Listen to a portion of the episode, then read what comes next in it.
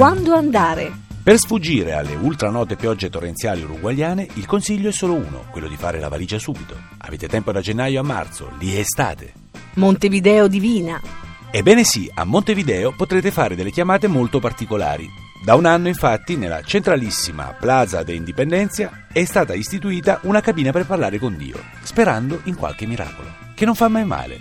Per i più viver, La meta obbligata è quella a Punta dell'Este. Se l'Uruguay è considerato la Svizzera del Sud America, la sua città è la New York latina.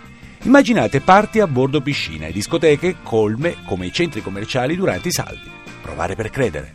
per sfuggire dai guai. L'Uruguay è molto sicuro, ma occhio se vi venisse una vena nazionalistica e vi metteste a cantare l'inno nazionale. Per legge va suonato dall'inizio alla fine. Pena il carcere. Prendi l'arte e mettila da parte. Strano ma vero, da oggi l'arte d'avanguardia è tutta nella capitale, Montevideo. Prendetevi un giorno per capire la città con un tour che parte dal Museo Nacional des Arts Visuales e arriva a perdersi tra i vicoli della città grazie a Soco, il festival dedicato ai nuovi media.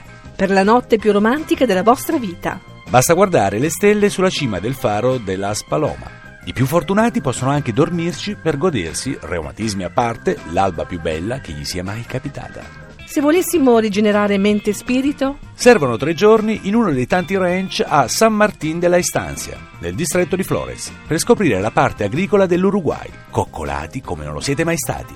Vi sembrerà un film.